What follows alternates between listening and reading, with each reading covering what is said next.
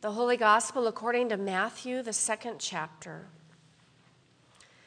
In the time of King Herod, after Jesus was born in Bethlehem of Judea, wise men from the east came to Jerusalem asking, Where is the child who has been born King of the Jews?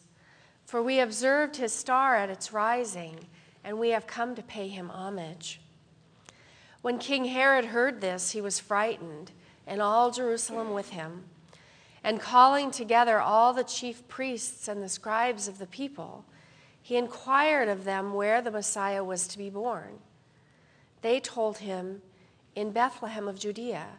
For so it has been written by the prophet, And you, Bethlehem, in the land of Judah, are by no means least among the rulers of Judah. For from you shall come a ruler who is to shepherd my people Israel. Then Herod secretly called for the wise men and learned from them the exact time when the star had appeared. Then he sent them to Bethlehem, saying, Go and search diligently for the child, and when you have found him, bring me word, so that I may also go and pay homage.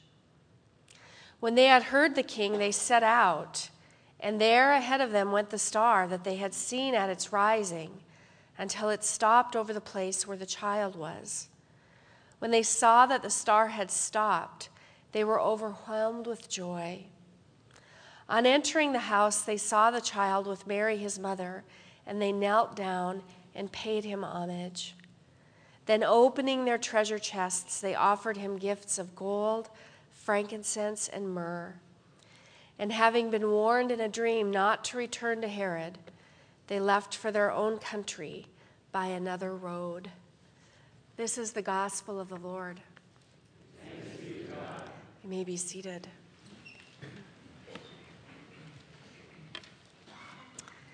Beloved of God, grace to you and peace from God our Creator and from our Savior Jesus Christ.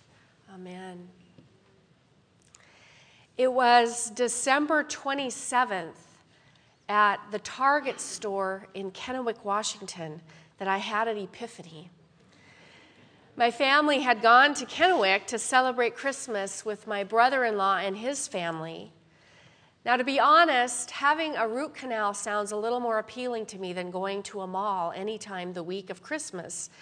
But I have an eight year old niece who is pretty persuasive.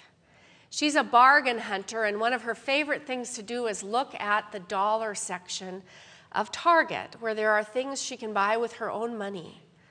So she grabbed her purse with her Christmas money in it, and we went off to find some treasures.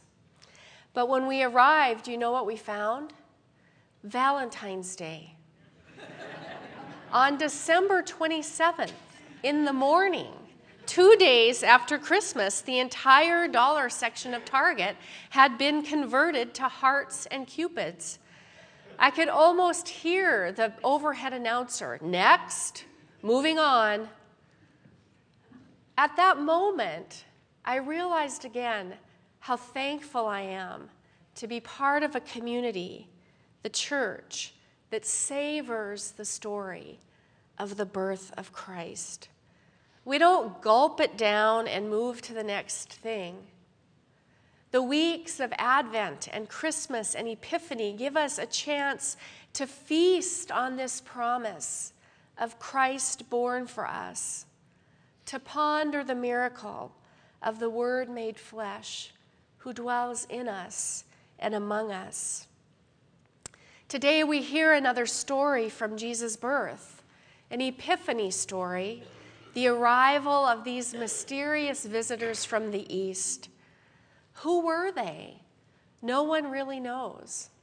For centuries, they were thought to be Arabian nobles Modern scholars suggest Babylonian philosophers or Persian priests. Apparently, there was a caste of Zoroastrian priests at the time known for their scholarly study of the heavens. Who knew that? Whoever they were, they were important enough to have been granted an audience with Herod. They were certainly not diplomats, they didn't know that inquiring about a new king of the Jews would be considered an act of aggression by Herod. That was his title. Even so, it is Herod who tells the Magi where to look. His religious scholars tell him of a Jewish prophecy that a baby born in Bethlehem would grow up to shepherd his people like his ancestor David. So off the Magi went to Bethlehem, where they found Jesus and his family. They bowed to this new king, opened their treasure chests, and shared their gifts. We know this story so well that it's easy to forget just what a remarkable scene this is.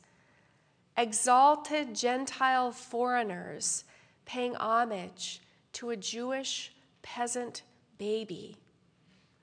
I suppose this is what the gospel writers want us to see that this is a remarkable birth. In Jesus, the fullness of God was pleased to dwell. And the redemptive work of God can be seen in the unlikely, surprising people drawn to the story of his birth. Luke describes the shepherds, farm hands working the night shift on the outskirts of town. They are drawn to Christ by the angel's song and entrusted with the announcement of his birth. Matthew describes these magi outside the covenant, outside the parameters of God's salvation. They are drawn to the Christ child by a star. Somehow they are part of the plan. Even creation itself is drawn into this story. The star, the heavenly host, the animals who share their home, all gathered around Jesus, all part of the story. It's a remarkable scene. The writer of Ephesians understands this gathering in, this drawing in, to be the holy, redemptive work of God. We read from Ephesians after Christmas each year because it helps us interpret the story of Christmas, to make meaning of it. The writer wrote, God has made known to us in all wisdom and insight the mystery of God's will, according to the purpose set forth in Christ as a plan for the fullness of time to gather all things in Him, things in heaven and things on earth. Do you hear the promise of these words?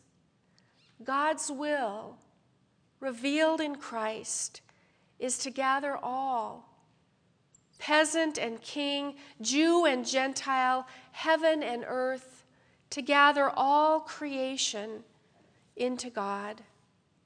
I think we catch a glimpse of this in these birth stories. In the strange and wonderful assortment of visitors who show up to welcome Jesus, we see the scope of God's redemption.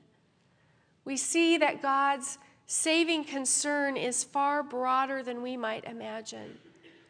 To gather all things, to redeem all things, is a huge commitment on God's part and a very bold promise.